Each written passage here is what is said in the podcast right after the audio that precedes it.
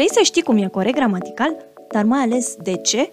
Îți place să descoperi poveștile nebănuite din spatele cuvintelor și expresiilor? Ascultă podcasturile Liter Park și vină în parcuri virtual de litere. Fiindcă suntem încă în plină primăvară, deși n-ar părea, m-am gândit să vă vorbesc în acest episod despre o floare reprezentativă perioadei, păpădia. Dar nu așa oricum. Am vrut să mai aruncăm un ochi și înspre limba engleză, pe care, oricum, românii o iubesc destul de mult. Și să vă povestesc despre istoria variantei englezești, dandelion, care este la rândul ei foarte interesantă.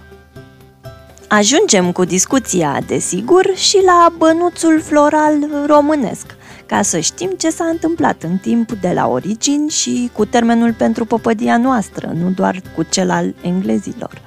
Doar că păpădia din engleză, dandelion, are o poveste mai simpatică, pe care m-am gândit să o împărtășesc și cu voi. Cuvântul care desemnează această floare la englezi datează din anul o mie cinci sute treisprezece, de la începutul perioadei de domnie a lui Henric al optulea-lea din dinastia Tudor. Fac o paranteză și vă spun că sunt atâtea lucruri și povești care și-au început traseul din perioada domniei lui Henric Tudor al optulea-lea, motiv pentru care vă recomand cu această ocazie să urmăriți sau să revedeți serialul inspirat de această dinastie englezească, The Tudors, cu o acțiune petrecută exact pe durata domniei acestui rege revoluționar. Însă, pe la începutul anilor o mie cinci sute, când e atestat printre primele dăți la englezi, cuvântul dandelion nu era redat sub această formă, în care s-a standardizat probabil abia prin secolul al optsprezecelea-lea, din datele pe care le cunoaștem.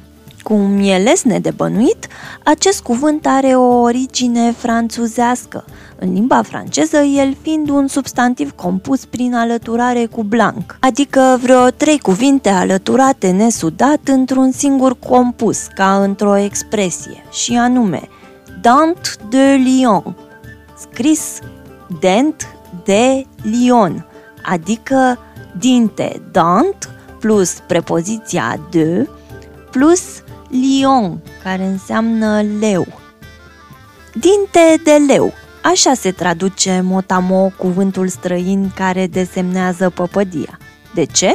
Pentru că descria pur și simplu cel mai bine, încă de la origini, forma de dinte ascuțită a petalelor galbene și a frunzulițelor verzi din jurul florii. În engleză, cuvântul franțuzesc compus dent de lion a evoluat la forme hibride inițial, în sensul că reprezentau combinații de elemente lexicale franțuzești cu elemente englezești. Au fost la început grafii ca dent de lion, scris sudat ca dent de lion cu Y, și dent de lion cu A în dent și tot cu Y în lion. Apoi a ajuns simplificat la dent de lion, cu D în loc de T în dent și cu Y evoluat la I în lion.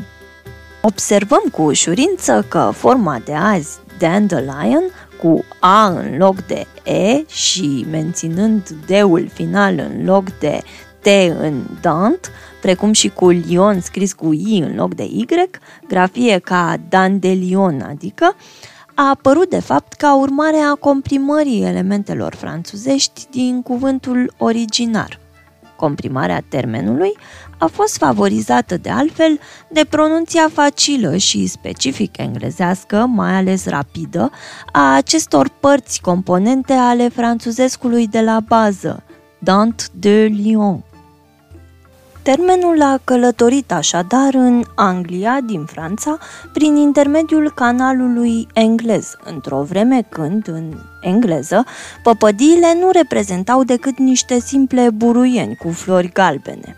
Ca să înțelegem puțin contextul istoric, în anul în care acest cuvânt de origine franceză a fost consemnat pentru prima oară în limba engleză, în o mie cinci sute treisprezece, Henric al optulea-lea a invadat Franța și trupele lui au învins armata franceză în bătălia de la Spurs. prin o mie cinci sute nouăzeci și șapte a apărut un alt sinonim în engleză pentru cuvântul dandelion, peaceabed, numit astfel în registrul familiar al limbii și pentru proprietățile diuretice ale păpădiei, care, consumată ca aliment, favoriza urinarea. Dar și francezii aveau denumirea populară pentru păpădie, pis-en-lit, adică pipi în pat, ceea ce înseamnă că inclusiv peaceabed la acel registru al limbii era un calc lexical tot din franceză. Tocmai din cauza formei acestui cuvânt, peaceabed, considerat vulgar pentru că era format cu verbul englezesc piss, a urina, se recomanda utilizarea cuvântului franțuzesc la origine, dandelion.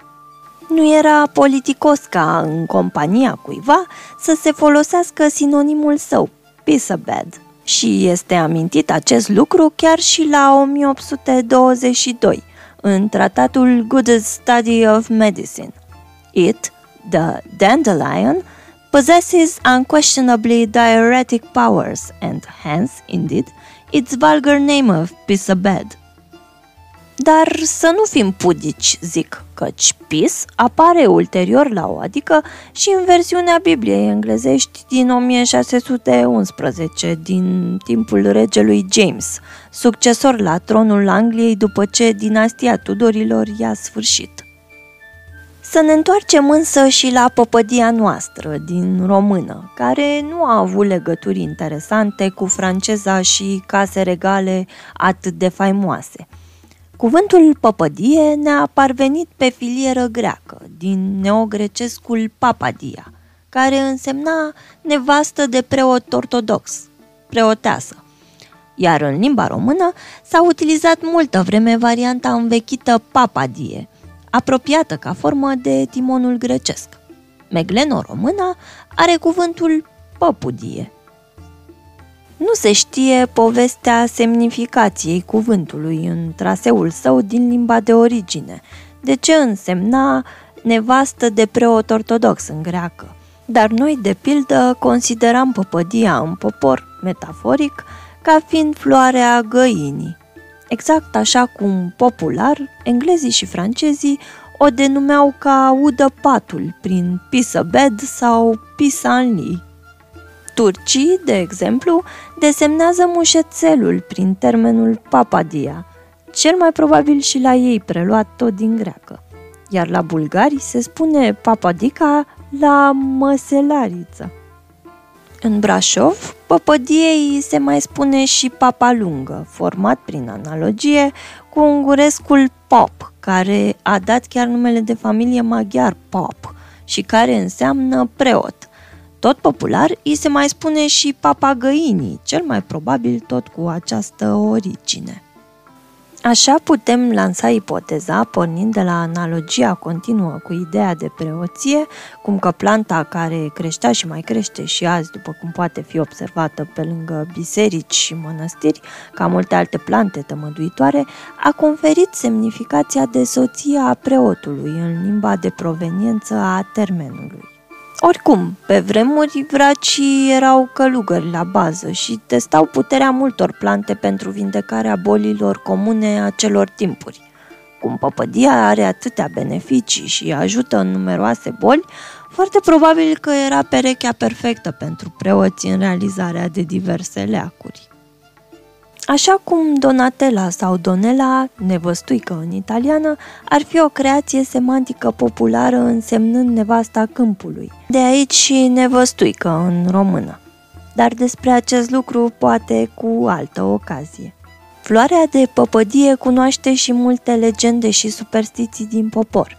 Sper însă că data viitoare, când veți sufla puful unei păpădii spre împlinirea unei dorințe adânc ascunse în gând, să vă amintiți și de istoria reală a cuvântului care desemnează această plantă miraculoasă. Până la noi istorisiri și aventuri despre cuvinte și expresii, vă aștept și pe liter parc punct ro, în parcul virtual cu litere. Numai bine și o primăvară frumoasă în continuare, cu multe povești de pus în ramă.